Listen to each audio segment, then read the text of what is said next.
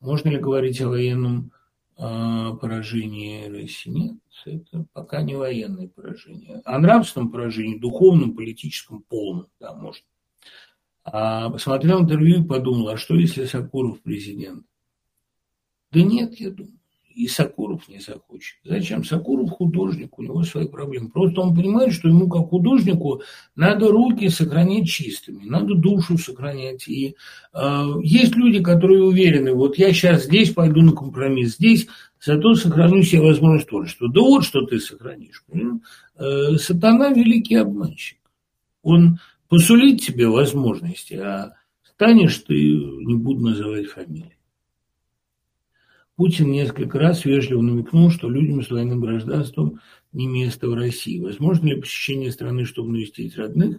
Актуально ли возвращение термина «враг народа»? Она давно вернулась, еще в восьмом году, а даже, по-моему, в четвертом.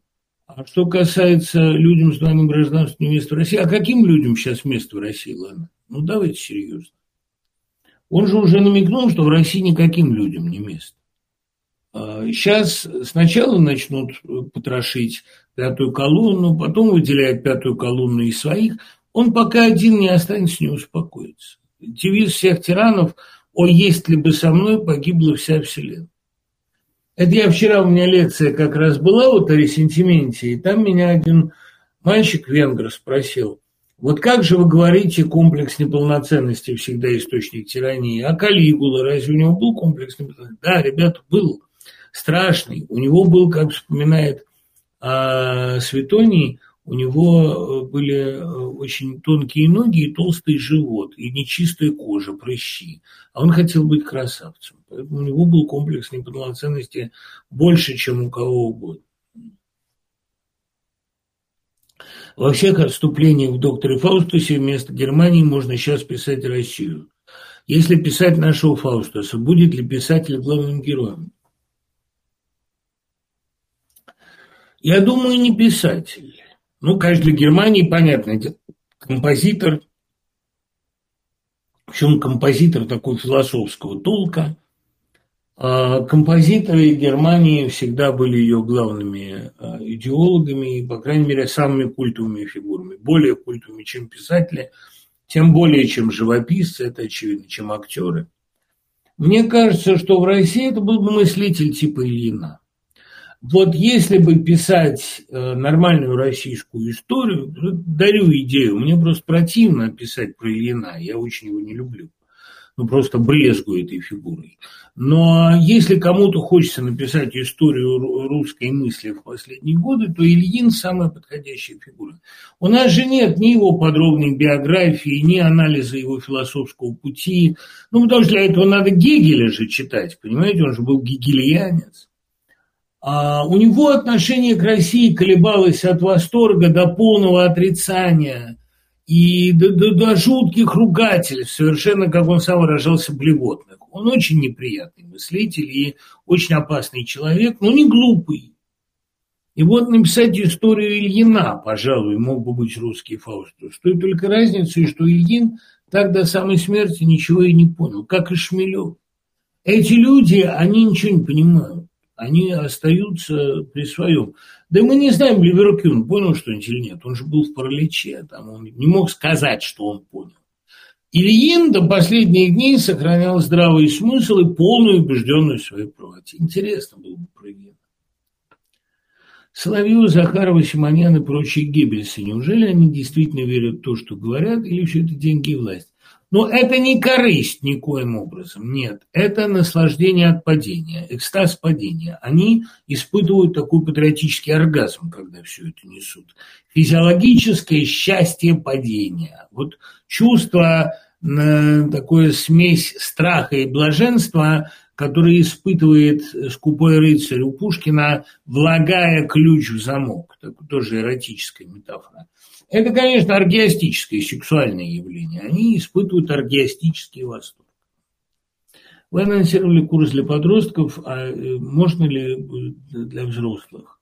Будет литературный курс для взрослых. Почему это сейчас нужно? Потому что сейчас надо писать очень много, надо это фиксировать. И тот, кто сейчас не записывает свои ощущения, реалии, тот очень много теряет. Ну, тем, кто под бомбами в Украине, им, конечно, не до литературы. Но тем, кто наблюдает из России или из-за границы, им сейчас самое время писать, потому что очень интересно. Как жить дальше в России? Да так же, как и жили. Человек не может изменить свою жизнь, просто он перестанет бояться. Перестаньте бояться, вот и все. Бояться уже нечего, все уже случилось. Ну, но есть и та еще отрада на рубеже, что ждать зимы теперь не надо. Она уже. Я простой педагог, ясно понимаю ужас происходящего и отсутствие перспектив. Уехать не могу, это объективно.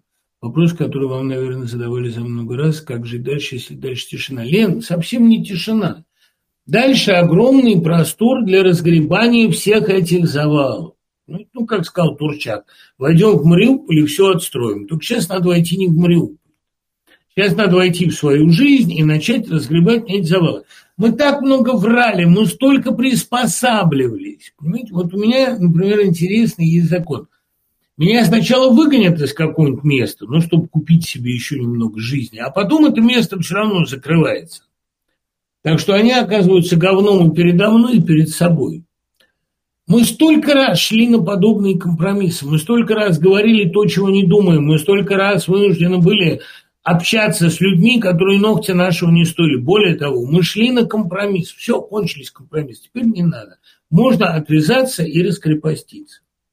Вы скажете, а как быть сидящим внутри России? Да ведь и внутри России у них не хватит сил воевать на два фронта. Они всех-то не пересажают. А все уже начинают постепенно понимать. Вы упомянули, что в России никогда не было успешного переворота, и что власть в России всегда падла сверху. Но, видимо, это связано с тем, что исторически мы никогда хорошо не жили. В Америке, хотя и не без споров по этому поводу, принято считать, что свобода страны держится за счет вооруженных сил народа. Может быть, настало время и нам начать принимать эту философию. А, во всяком случае, страх раздать народу оружие в России диктовался только одним, что оно немедленно будет обернуто против власти. Наверное, надо в России ввести неприкосновенность жилища, и, наверное, надо бы в России как-то понимать, что вы имеете право на отпор. Во всяком случае, прав Солженицын, если бы люди, идущие арестовывать людей по ночам, допускали, что их встретят пулей, они бы меньше радовались своей работе. Я против свободного владения оружием, но просто потому, что слишком в России мала традиция ответственного поведения. Слишком многих успеют перестрелять. Но, с другой стороны, э, боюсь, что это неизбежный этап формирования народа, формирования политической ответственности. Ведь раздать всем ответственность, раздать, делегировать всем право управления страной, это в смысле тоже раздать оружие. Поэтому так и боятся. Это длинный стол, боязнь быть убитым, это обыкновенная трусость или понимание своей исключительной уязвимости. Да нет, ну это Вольдеморт, Ваван-де-Морт. Есть вещь пострашнее смерти, но он этого не понимает. И он, главное, не понимает, как он смешон за этим столом, тут же превратившимся в мем. И как он мал на фоне этого стола, как он ничтожен на фоне этого стола. То, что происходит в Украине, это наказание, закономерность или неизбежность. А наказание кому? Помните, как в том анекдоте, прости господи, это не для Брежнева наказание, это для Мерлин Монро наказание. Не очень понятно. А как не сойти с ума, в душе искренне оплакивая и молясь за жизнь ни в чем не повинных украинских детей? Помогать надо людям, тогда не сойдете с ума. Помогать больным, которых и вокруг вас много. Помогать беженцам, перечислять деньги беженцам. А, ну, благотворительный концерт проводить в пользу беженцев. Наверное, так. Валентина Мельникова в своем интервью Гордеевой сказала, от этих людей ничего ждать нельзя – если они не готовы к малейшим активным действиям ради спасения собственного ребенка-солдата. Как такое могло случиться? Видите ли, Сережа, а, дело в том, что материнский инстинкт в России вообще был подвержен очень серьезным девиациям. И все говорили, что прежде думай о родине, а потом о себе. И культ Родины, да, что вот мы отдаем сыновей Родине, он действительно привел к тому, что как-то за детей не очень вписываются. Я же говорил, тотальная мобилизация не станет здесь стимулом к тому, чтобы радикально пересмотреть свою жизнь. Поэтому я пока еще как-то я не верю в пробуждение национального самосознания, глядя на этих матерей и слушая их разговоры с детьми. Разговоры подлинные. И они, конечно, ужасные, особенно этот мат с обеих сторон. Ну, понимаете, вообще сейчас в России с эмпатией плоховато. С взаимным уважением, с милосердием не очень хорошо. А в семьях, ну, вообще творится черти что. Я говорил, что символ нынешней России – это девочка, которая подговорила своего мальчика убить родителей. А мне тогда говорят, да такое везде случается. Такое везде случается, но не везде такое является символом. А здесь сейчас это предельное выражение деградации семейных отношений. Ну, посмотрите хотя бы на свои отношения с собственными родителями. Мне все спрашивают, как относиться к родителям, если они думают иначе. Да как бы они ни думали, они родители, понимаете? Ну, относитесь к этому как к тому, что они больны. Бывают больные родители, тяжелые, да, они служат для нас бременем. Но это бремя воспитывающее, бремя, которое развивает нашу душу. То, что они родители, это важнее, чем то, что они э, политически ангажированы. И, конечно, эти все связи, я, вот, понимаете, я не люблю имманентности никаких, но отношение к родителям – это пограничие такое, это, но это действительно то, что вам дано, это то, от чего нельзя уйти. И родителей надо терпеть любыми, и детей любыми. Ну, поскольку Россия всегда ставила родину выше родства, деградировали и семейные отношения. Я счастлив только в одном отношении. Вот если я сейчас чем бываю счастлив, то, что мои дети меня всегда понимают, мне всегда сочувствуют, то, что они со мной всегда на одной волне, это моя заслуга. Это ничем, ну, даже не заслуга, это ничем не оплачено. Я плохой отец. Я слишком много занимался своим делом. Ну, может быть, это служило им примером каким-то. Все мои дети очень хорошо меня понимают. Им меня жалко, и они меня любят, и они мне помогают. И я их буду принимать любыми. Падение страны в бездну не следствие ли это демократии? Нет. Как раз следствие долгого отсутствия демократии – это падение страны в бездну. Потому что демократия заставляет думать, а отсутствие демократии заставляет верить телевизору. Ой, все, кто сейчас вещает по телевизору, Дело даже не в том, что они будут гореть в аду. Вы не представляете, как с ними будут расправляться потом. Это тоже очень плохо.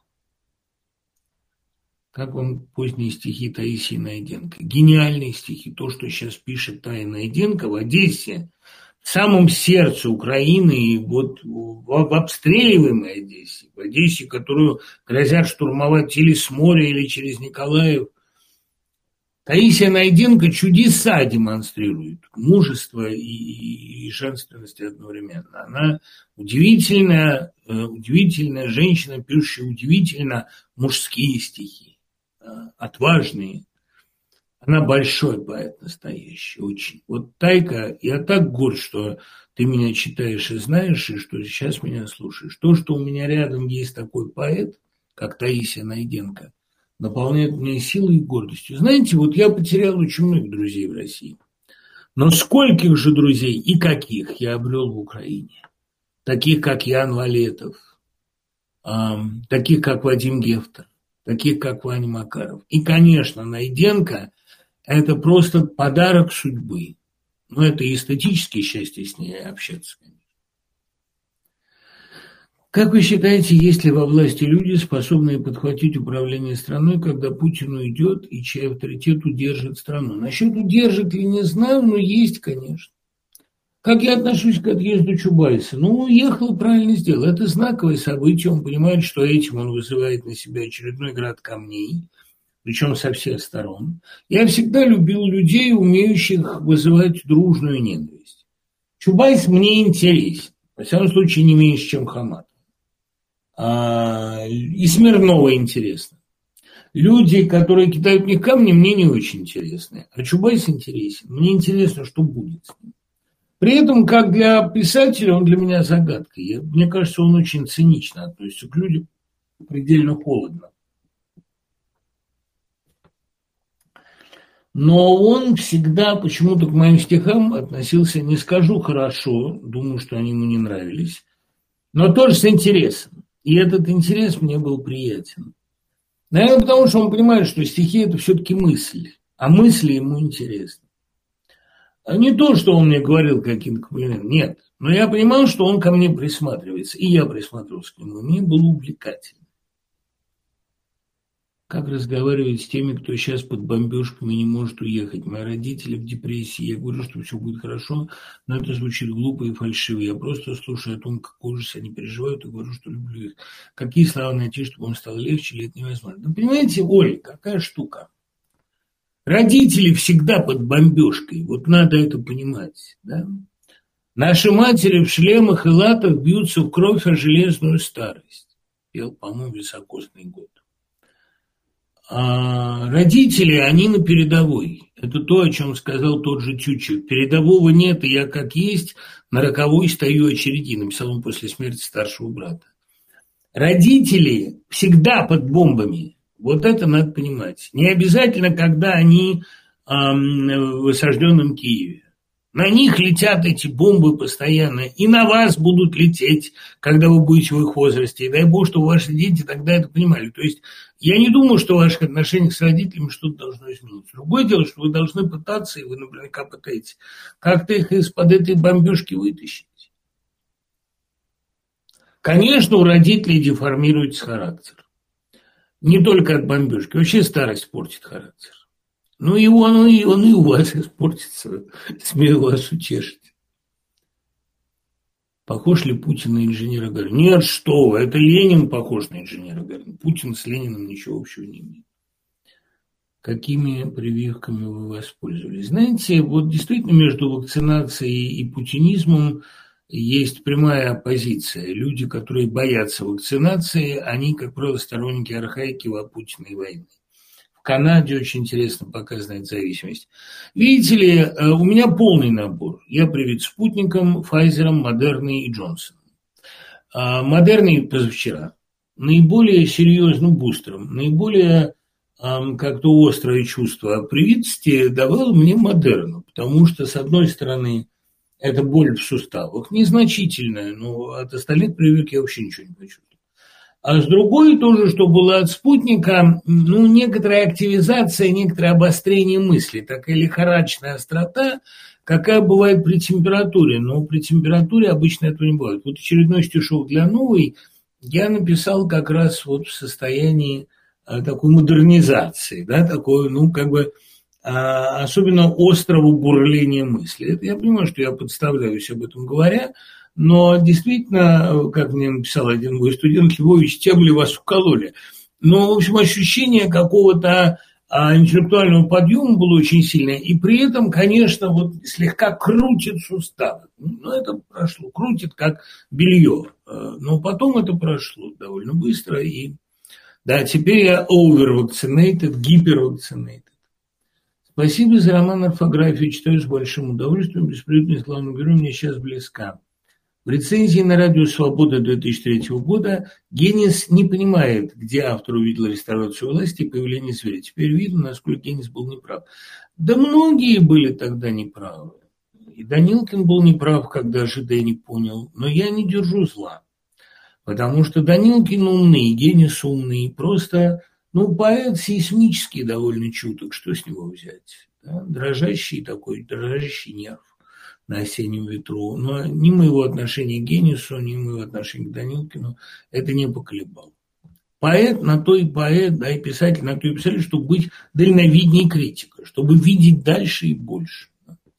А Галина Юзефович не поняла когда-то эвакуатора. Ну и что? А эвакуатор, мне кажется, сейчас только начинает сбываться. Но я тоже ведь многих не понимал. Мне сердца четырех не понравились, а сейчас нравятся. Не кажется ли вам, что за Путиным стоит Дугин? Нет, Ильин, конечно. Дугин гораздо радикальнее, что ли, эстетичнее, романтичнее. Не кажется ли вам, что Дугин много лет играет центральную роль в становлении фашизма в стране? Нет, что Дугин слишком эстет. Центральную роль в установлении фашизма в стране играют такие ну, ну, фигуры гораздо более попсовые. Я не буду их перечислять. Но Дугин, конечно, при всей мерзости своей философии, он фигура не попсовая. Он все-таки там Эволу читал, а, да, там, может быть, э, кого-нибудь из французов, там, Рене Генона, может быть, Мирчу Илиады читал, кто знает. Как научиться читать стихи? Если декламировать, то этому нельзя научиться, надо просто понимать. А читать, в смысле воспринимать, почитайте Заболоцкого. Это лучшая школа для понимания стихов. Приезжайте в Нальчик, есть огромное желание вас увидеть, пообщаться было бы чудесно, если бы дали лекцию для нальчикской аудитории. Но я в ближайшее время не готов, потому что у меня очень плотный график преподавания здесь и много разъездов. Вот там я на джазовый фестиваль поэтический еду. Ну, вообще как-то вспомнили люди о моем существовании, и везде меня зовут читать. А, хотя они, слава богу, не забывали. Но в Нальчик я, конечно, приеду рано или поздно, я там не был. Понимаете? Один из тех городов, которые меня всегда интересовали. Девушка из Нальчика у меня была, она в Москве училась, а вот сам Нальчик я не посещал никогда. А ведь и Ахматова туда же, я тогда была с моим народом. Извините, Яна. Она без гордости об этом говорит. Многие, кто сейчас остаются, почему-то с гордостью пишут «я остался». А те, кто уехал, с гордостью пишут «я уехал». Тут гордиться абсолютно нечем. Вот здесь как раз Юзефович совершенно права. Уехали те, у кого есть возможность. Остались те, у кого возможности нет. Гордиться нечем ни в том, ни в другом случае. Тоже ресентимент, понимаете? Ни из бедственного иммигрантского, ни из бедственного российского положения не нужно делать себе систему ценностей. А кто остался, кто мог, тот остался. Некоторые, которые вынуждены были уехать, может, остаться не могли.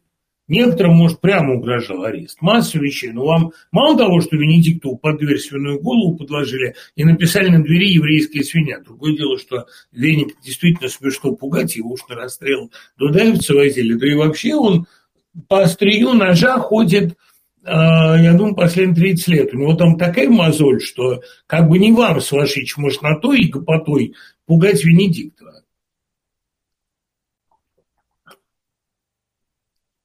Он меня сейчас вряд ли слушает, но ему, каждый несут. Я знаю в своей жизни пять опасных людей, опасных, серьезно опасных. Один из них Венедиктов. Не по связям своим, а потому что он, во-первых, очень талантлив, очень злопамятен, очень стратегически мыслит и очень хорошо умеет ненавидеть. Если вы думаете, что он кому-то простит выселение эха и то, что с ним случилось, это, как было сказано в Грейхаун блюзе, вам лучше бы не рождаться или сразу же умереть. Венедиктов серьезный малый. А, многих серьезнее. Я мало кого боюсь, и его я не боюсь вообще. Он уже неплохо ко мне относится, я к нему тоже. Но я бы никому не посоветовал портить с ним отношения. Это к вопросу о том, какова дальнейшая судьба эхо. Дальнейшая судьба эхо гораздо определеннее и гораздо лучше, чем судьба нынешней российской власти. Так вот, возвращаясь к Ахматовой. Я была тогда с моим народом, это сказано без гордости. Это признание, потому что и не то, чтобы чисто я осталась, словно перед Господом свеча, вместе с вами я в ногах валялась у кровавой куклы палача, нет? И не под чуждым небосводом, и не под защитой чуждых крыл. Я была тогда с моим народом. Там, где мой народ, к несчастью, был, то есть в глубокой, глубокой бездне. Без гордости сказано.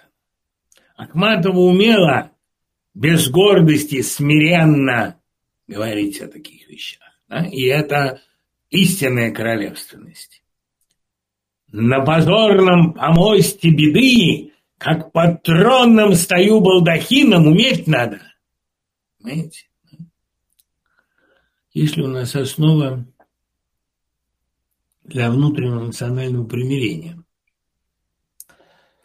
Ну, в общем, не штука вякнуть какой-нибудь банальности по одни сомнений, в одни тягостных размудий по Владимиру Новикову. Один мне поддержка и опору, великий, могучий, правдивый и свободный русский язык. Ну, не только русский язык, ну, много есть. Наша главная опора – русский черный юмор, русская самоирония, русское умение перемигнуться перед лицом смерти. И еще, конечно, понимаете, да, вот очень много сейчас подхалимов у власти. Но, с другой стороны, ребята, а вы подумайте, сколько, вопреки этому жуткому давлению, чем больше давления, тем сильнее противодавление, противодвижение, все по Ньютону. Вот чем больше это давление, тем больше сила подпольного сопротивления. Какой сделал очередную Масяню, потрясающую ее гениальный создатель? Какая грандиозная очередная Масяня? Какие потрясающие мемы, какие телеграм-каналы. Сколько вас здесь сейчас? И возрастает это число, я на счетчик просто не смотрю, чтобы не загордиться. И сколько я писем получаю, сколько людей помогают Украине и сердцем в этот миг с Украиной. Нет, Россия умеет гениально существовать в такие минуты. И она а, вызывает у меня гордость, большую гордость, а не только стыд. Мне вот никогда не стыдно к ней принадлежать, ну потому что очень умная страна. Если в нынешних условиях какая-либо перспектива у студентов и выпускников гуманитарных факультетов найти себе применение в науке, если нет международного союза. Ребят, ну сейчас такая гибкая структура, такое гибкое время. Сейчас нету, завтра будет. Ну что вы думаете, это надолго все, что ли? До конца года это схлопнется, и будут нужны опять и международные сотрудники, и студенты, знающие языки. Это даже при Сталине вся эта система продержалась не очень долго, а уж сейчас, ну о чем вы говорите? Это какие-то месяцы, если не недели. Они сейчас принимают запретительных законов. Это они пусть страдают, эти приниматели законов, потому что нынешним депутатам и верхней и нижней палат парламента уже никогда никуда не выехать, никуда не сбежать. Они будут прятаться в тайге, я думаю. И то не факт. В тайге тоже люди живут. А, ну что, вылавливать будут. Вот здесь я боюсь, как бы не начали их вылавливать, как бы не объявили вне закона, как бы не началось глумление. Чем великая национальная идея, у кого не спрошу, никто не знает. Жень, а долгое время главной русской национальной идеей была вот эта особость и исключительность. Но, как вы понимаете, эта идея сегодня показала свои зубы и свою пасть зловонную, и рожу свою отвратительную, лицо войны, и всегда понятно, чем это кончается. Национальная идея России, вероятно, заключается в том, чтобы, вопреки всему, в условиях нечеловеческих утверждать человечность. Но это вообще главная задача человека в мире. Национальная идея России все-таки противостояние. А противостояние власти. Ну а сейчас власть уже показала себя так, что нужна будет новая национальная идея, новое строительство новой страны. Мне кажется, ну, проект новой национальной идеи очень прост. У нас никто не лишний, у нас лишних нет все время пытались вот эту опричнину в России учредить. Опричь кого-то нам нужны все. Вот есть исключительные, есть особенные люди. Нам э, сейчас нужны все. Вот это и есть наша национальная идея. У нас лишних нет. Мы всех примем. И из других стран всех примем. Все, кто не нашел себя, езжайте к нам, всем найдется дело. Мы страна, которая созидает себя заново, с нуля, и даже не с нуля, а от минуса, очень глубокого минуса. И мы э, себя возрождаем, все к нам. Э, Статья Пастухова про русскую хромосому очень похожа на правду. Замечательный анализ национальной исключительности, только там одно у меня вызывает сомнение, надо ли будет запрещать вот эту нацистскую идеологию. Мне кажется, не запрещать, а изучать, принудительно изучать, заставлять всех это читать. Это литература, это макулатура же э, напечатали в желтых обложках фигу гору в издательстве Питера и иных. Всякого Старикова, ох, Старикова будем изучать, Старикова за деньги будем показывать. Берегите его. Он, наверное, сейчас спрячется, вы его берегите. Он важный объект. Будем студентам демонстрировать. Ну, сдерживая, конечно, чтобы на людей не бросился. Все это будем читать, все это будем изучать. Запрещать нельзя, надо разбирать, разбирать, разоблачать. Понимаете, запретительством ни одна проблема не решается. Самые ужасные высказывания о спецоперации принадлежат сейчас священникам РПЦ. Почему это? Ну, потому что очень долго э, священники позорили свой сан и приспосабливались к государству. Отделим церковь от государства, давно пора. С чем связано широкое распространение попаданчества в современной фантастике? Говорил об этом много раз, доклад большой делал. Понимаете, начиная с Марка Твена, который описал первого попаданца, а именно Янки при дворе короля Артура, людей занимал вопрос о соотношении настоящего и прошлого. Достойны ли мы прошлого и сможет ли наше прошлое нас принять, если мы ему покажемся? Иными словами, это вопрос о том, что время меняет в людях.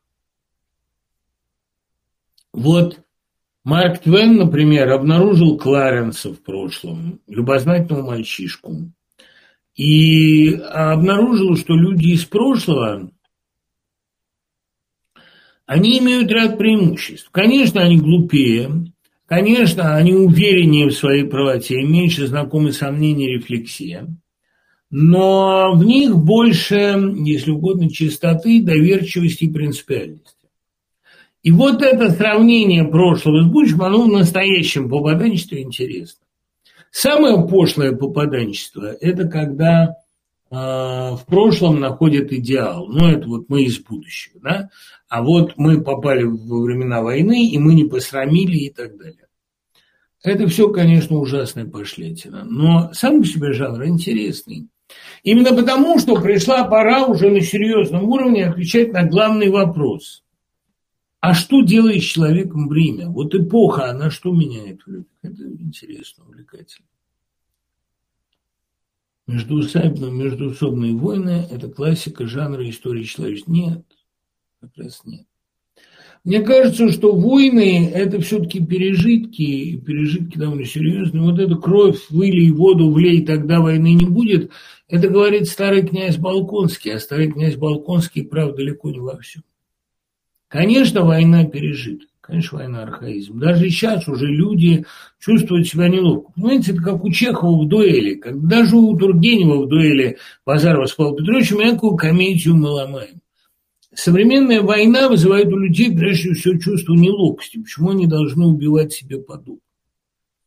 И как-то разыгрывать эту всю архаику, это все только советский культ войны, победы, нацизма, да, это все абсолютно обветшалые декорации, и все попытки представить любую войну как Великую Отечественную, об этом Надя Савченко очень точно говорила. Воевать тотально. Тотальная война – это мечта такого советского мировоззрения. Это уже в Афганистане не получилось. Конечно, война уходит в прошлое, как пережиток, как, как собственно говоря, как рыцарские турниры. Человечество будет в другом формате воевать. Что вы думаете о высказывании «пора Зеленскому выбросить белый флаг, чтобы прекратить гибель своего народа»? Знаете, во Франции тоже были дискуссии, что, может быть, Петен спас население Франции, но говорили, вишистское правительство, но говорили, что зато честь ее он погубил. А народ Украины совершенно не хочет выживать такой ценой. И если Зеленский выбросит белый флаг, а его на следующий день сменят, самого Зеленского флаг сменят желто-голубым, не готов капитулировать народ Украины. А Зеленский, как человек, точно чувствующий аудиторию, тоже понимает, что это самоубийство. Не нужно это.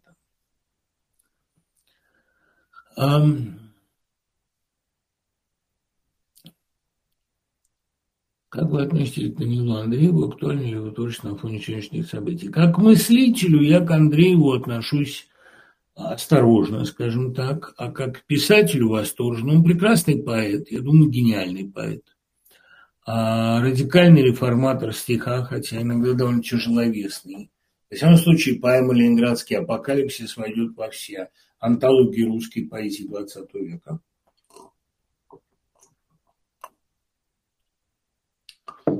Вообще ансамбль «Русские боги» – это грандиозное произведение.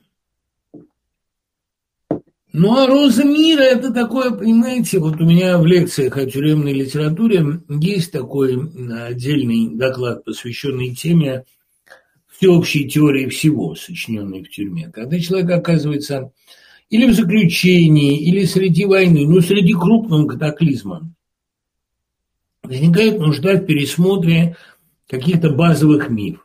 И мне кажется, что он должен э, тогда либо придумать такую масштабную теорию, как пассионарность Гумилева, либо теорию густот и пустот Дмитрия Панина, либо теорию Козырева о материальности времени. А, ну, у меня все это есть в, «Истребителе». Либо такую теорию, как Данила Андреева. Вот эту розу мира, такую метафору, такую гигантскую схему мироздания. Очень интересно. Я считаю, что это прекрасное произведение.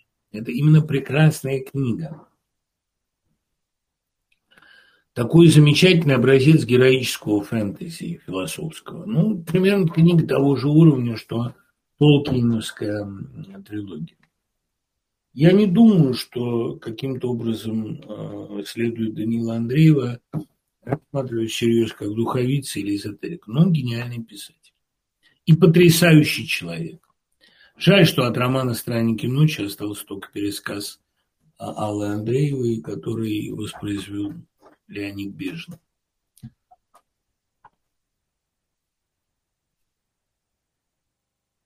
Когда об этом напишут книги, это будут страшные книги, даже не Каин и Авель, братоубийственней подлей. Если у негодяев бывают лиги, то это высшая лига. Мариуполь в осаде, Одессу бомбят с кораблей.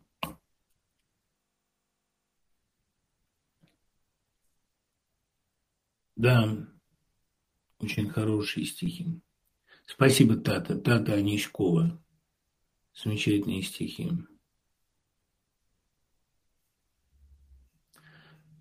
А очнись, там нет ни родины, ни идей. Там сеют ужас, хаос и беспросвет. Я смотрю на них и вижу людей. А когда смотрю на нас, уже почему-то нет. Таська молодец.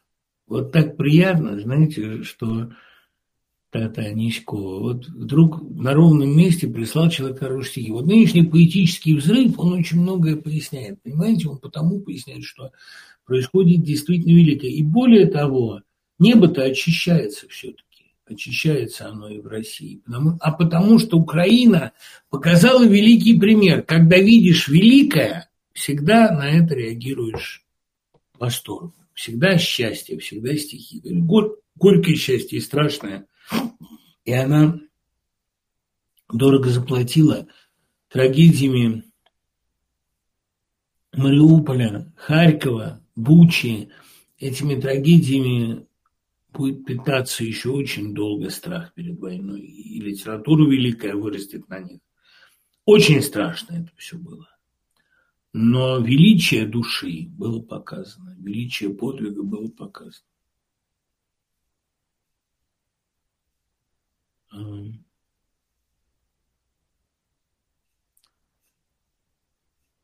Почему Венедиктов продолжает защищать Россию от НАТО даже после того, как их турнули с эфира? Совсем не продолжает.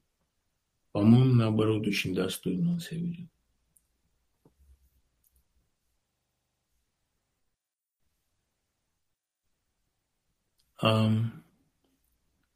Можно ли смоделировать мнение всех ваших знакомых насчет нападения на Украину и привести в процент мнение за и против?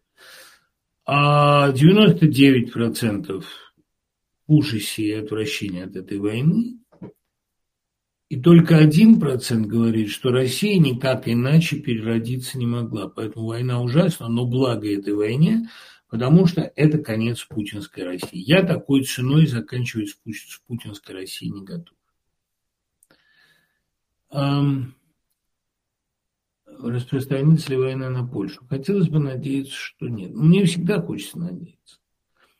А возможен ли ядерный удар? Возможен, вполне. Сейчас все возможно. Я же говорю, у них пути назад нет. Если они почувствуют, что им для самосохранения нужно жахнуть куда-то ядерным оружием, они жахнут. А просто им кажется, что это будет более триумфальный уход. Но он не будет триумфальным. Все равно посадят в клетку и будет в клетке возить по миру. Как вы относитесь к коммунизму? С большим уважением и интересом.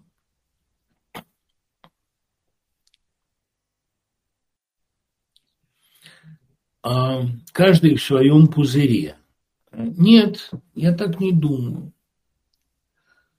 Наоборот, я вижу огромную тенденцию объединения самых разных людей. Прав Акунин. Сейчас все, кто не против нас, все, кто не с ними, они с нами, и лишних нет.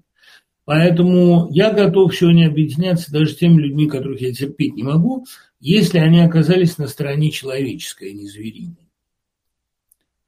Сложности кончились. Война, она хороша в одном отношении, хороша, беру в тройные кавычки. Всех видно. Об этом многие уже написали. Нельзя ли разобрать что-нибудь из Юза Олешковского? Ну, я люблю у него больше всего «Огуречек». Мне кажется, это гениальным лирическим стихотворением. И в цикле лекций по лагерной поэзии я «Огуречек» подробно разбираю. А вообще э, Олешковского очень, конечно, вот поразительно, я был с ним на «ты», не верю сейчас но он совсем был на «ты». А, очень жалко, что он умер, жизнь прожил прекрасную. Со многими его суждениями я был не согласен, но мне всегда были они интересны. А немножко у него, конечно, было блатноватое мировоззрение и уважение к силе, но это тоже нормально. А дружба его с Бродским, как раз, мне кажется, очень трогательной с обеих сторон. Ну, Бродский очень блатным тянулся, надо заметить. Юрий Милославский это подтвердил в своем мемуаре и специально э, немножко закашивал под блатного в манерах. Это нормальная вещь для человека, выросшего в послевоенной России. А Лешковский при этом был, конечно, утонченный писатель, первоклассный совершенно. Рука великий роман. Каким человеком был артист Алексей Круглов? Очень ранимым, очень умным и очень высокомерным. А, страшно одаренным. Такому человеку в армию нельзя было идти. Он больших высот достиг бы в 90-е, если бы не погиб. Удивительный человек. И как вся московская молодежь того времени, мы много общались, и все были знакомы. Тогда, как перед войной 41 года, все были знакомы. Я как-то спросил Фрида, а вы знали э, Беленкова? Не успел познакомиться. Сказали нам, что есть такой интересный мальчик. Мы пришли знакомиться с Юриком, а его арестовали накануне. Поэтому только знал о нем 60 Но вся московская молодежь тогда друг друга знала. Вот у нас это удивительный феномен. Знаете, они же все тусуются в одних тусовках. Они все ходят сейчас на мои лекции, на лекции, допустим, Соловья или там э, на лекции Колмановского. Они на, на одни спектакли ходят, там, на ту же считалку, увы, прекратившуюся к Жене Беркович, на, в Гоголь-центр. Это малое количество площадок и большое количество интеллектуалов. На лекции Долина они все ходили, кстати. Так что все друг друга знали. И среда это сейчас есть, конечно. Через какое время сформируется новый культурный слой в России, возможно, лет? Лет 10-15, я думаю. Но, в принципе, он уже формируется. Но чтобы в зрелость вошли те, кому еще сегодня 20, 22.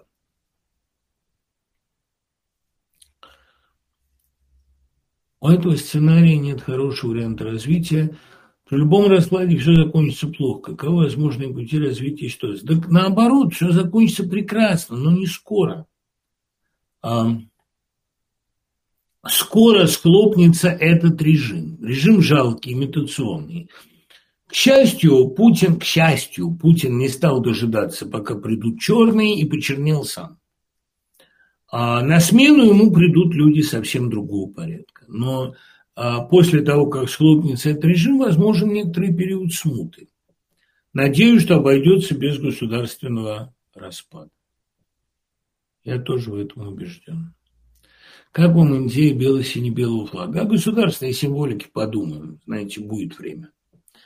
Он слишком похож на финский, мне кажется. Но бело-сине-белый – это красиво. Просто, понимаете, слишком сильна морская, такая несколько тельняшечная тематика в этом плане. Я не знаю, каким я хотел бы видеть российский флаг. Я не специалист по геральдике по гербам. Будет ли запись эфира? Наверное, будет. Кто-то записывает. Но если не будет, то э, главное, что мы сейчас все вместе все видим и слышим.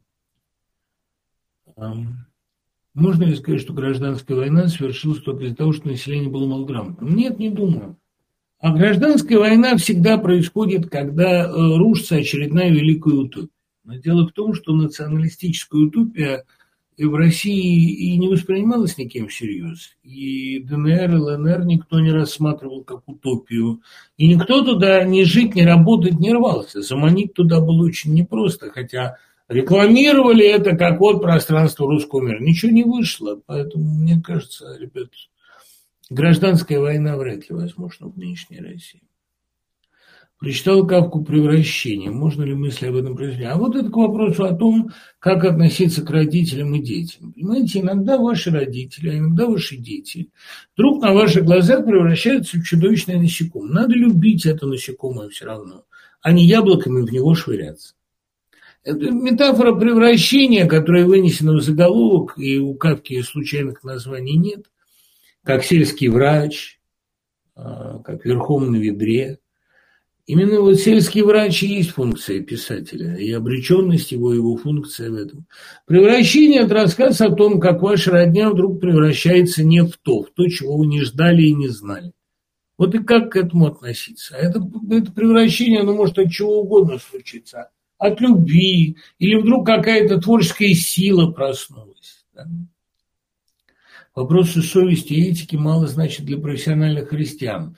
А профессиональные христиане – это те, кто из веры делает себе пьедестал, постамент. С ними не надо общаться, просто неинтересно. Снова слушаем гражданскую оборону и вновь актуален Летов. Поговорите об этом. Я, может быть, когда-нибудь поговорю о Летове, но Летов актуален в каком отношении? Понимаете, вот говорят, что у Летова тоже есть фашистские тенденции. На самом деле нет. На самом деле Летов – это пример такого абсолютного нонконформизма, который всегда против – которые увлекаются э, там, разным радикализмом только в эпоху буржуазного благополучия. И, собственно, Летов – это именно опыт противостояния. Он очень точно угадал, что получившаяся Россия стала ужасно антисоветской. Поэтому выпустил альбом советских песен «Звездопад». А так-то он советскую власть не любил. Летов – это удивительный пример человека, который всегда противопоставлен большинству. Мы его слушаем поэтому, понимаете, мы любим его за это. Поэтому мы сегодня обращаемся к его опыту. А идеи гражданской обороны, да не было никаких идей у гражданской обороны.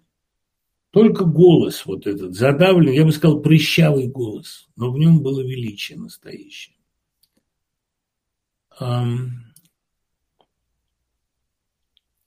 События гораздо сложнее, чем то, как их рисуют западные источники информации. Любые источники информации упрощают картину. Только знакомство, а лучше всего личное, с реальностью может как-то вам помочь сформировать картину. И то, и даже и себе можно верить не всегда. Достоевский своей слезинкой ребенка поддержал бы спецоперацию? Вот это очень интересный вопрос. Поначалу он бы поддержал. Поначалу он увидел бы в этом такой же повод для восторга, как увидел в балканских событиях 1977 года. Толстой не увидел, а Достоевский увидел и пришел в восторг. Потом он бы увидел слезинку ребенка и, может быть, задумался бы. Дело в том, что, понимаете, Достоевский, он же эволюционировал. И братья Карамазовы – это отказ от идей государства церкви. Братья Карамазовы – это отказ от идеи а, тоталитаризма и сложные разборки с идеей Великого Инквизитора. Сейчас Эпштейн об этом интересно написал потому что это и отвращение к той церкви, которая вышла из катакомб и оказалась абсолютно авторитарным институтом, оказалась антихристовой церковью. Потому что поздний Достоевский, который ну, он не дожил, он умер молодым человеком, ему было 60 лет, по нынешним меркам это начало зрелости. Или по китайским. Неужели Лимонов мог бы поддержать такую беспутье? Нет. Он тоже всегда был против. Когда-нибудь вам на лбу будем малевать ваши зигастоны. А это хорошая идея. Мне многие пишут, что надо, значит, клеймить э, этих всех пропагандонов и э, ставить им Z на лбу.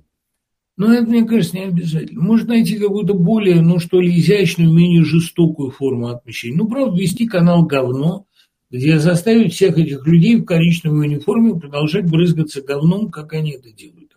Шейнин, Соловьев, Михеев, всем им найти там место да, и пригрозить. Ну, или вы едете в тюрьму, а, потому что вы заработали на пропаганде войны, скажите спасибо, что участь Шрайхера вас не постигла. Либо вы продолжаете вот это все делать на канале, как позорище полное, плескаться в говне – и продолжать свою пропаганду, деньги будем вам платить, но только всегда носить униформу. У меня была такая идея, по крайней мере, такой канал, мне кажется, будет очень рейтинговым. И другого способа я не вижу. А, что вы посоветуете новым мигрантам, как им держаться? Я, когда общаюсь с американцами, будь то продавцы, будь то какие-то менеджеры, ну, телефонные, например, там, покупаю номер, они видят паспорт, и они говорят, ну, вам должно быть очень трудно. Они скорее сострадают. Да, нам трудно, мы противостоим генеральному тренду. Мы уже отдали Родину. Родину говорить, что мы Родину не отдадим, не, мы отдали, у нас не было вариантов. Но у нас есть шанс все возродить. Немцы же возродили, но только они возродили другую страну на ее месте, но и мы возродим. Думаю, все получится. А, и, конечно, мы все вернемся и приедем довольно скоро, думаю, еще до конца этого года. И, конечно, будем. Правда, контракт у меня на дольше, но приехать там, посмотреть, что и как, и наметить какую-то хотя бы программу, конечно, надо. И то, что мы Новый год будем встречать на эхе, я почти убежден.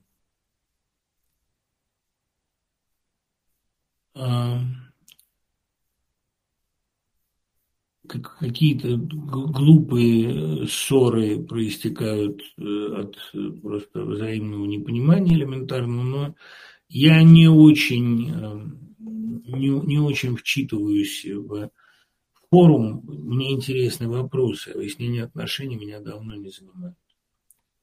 После ваших рассуждений спокойнее, но куда же денутся мракобесы? Мракобесы перекрашиваются стремительно.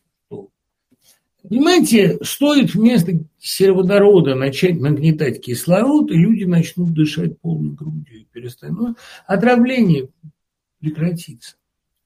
Многие люди, которых я уважал, оказались на позиции нас вынудили. В каком-то смысле их действительно вынудили. Я же говорю, способ сохранить эту ситуацию был один – война. Без войны было им никак. Или надо меняться, трансформироваться, смещать власть, или война. Ну вот они думают, что война эту проблему загонит. Но дело в том, что война это такая хирургия, которая иногда выпускает весь гной. Поэтому, ну, знаете, понадеялись на войну в России в 2014 году, 1900. Ничего хорошего не вышло. В, 1900, в 2014 тоже понадеялись, начали ее, она была такая велотекущая. Ну и что, кому стало легче?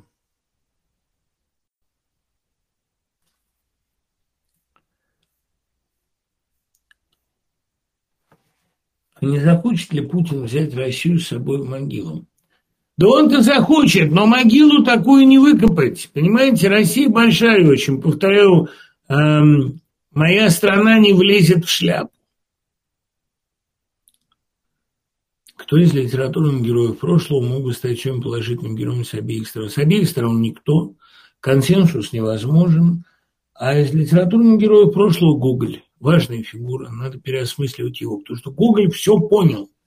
Гоголь взял на себя трагедию русского сознания. Он же написал, что славянофильство и западничество – это искусственный раскол. Вот Гоголь понимал, насколько этот раскол вреден и опасен. Когда будет колба времени с вами? Колба времени сейчас, по-моему, не выходит. И я с огромным ужасом думаю о моих киевских друзьях, прежде всего о Галине из Киева. Галя, добрая, старая русская интеллигентка, которая Шервуду тигренка подарила – а мне вот этот костюм вязаный. Галя, Галя, милая моя, если вы меня слышите, Галя, простите ради Христа, Галя, не могу. Вот я вас думаю с самой большой любовью. Я не хочу тут хаматовских слез лить. Но если вы появлялись в программе, это всегда была часть. Галя, мы сделаем программу, сделаем колбу, все вернется. Галя, только бы вы были живы. Живому все хорошо. Все будет. Будет колба, конечно. А... Когда-то сказали, что в фильме «Аватар» неправдоподобный сюжет, герой переходит на другую сторону. Разве мы теперь нет героя? Я говорил, что я бы не мог. А если бы речь шла о землянах и инопланетянах, по крайней мере, я бы сильно задумался. Но сейчас, да, сейчас мы в этой ситуации боюсь, что, боюсь, что это правда. А какую позицию вам предложил Карнел? Хорошую позицию. Мне нравится.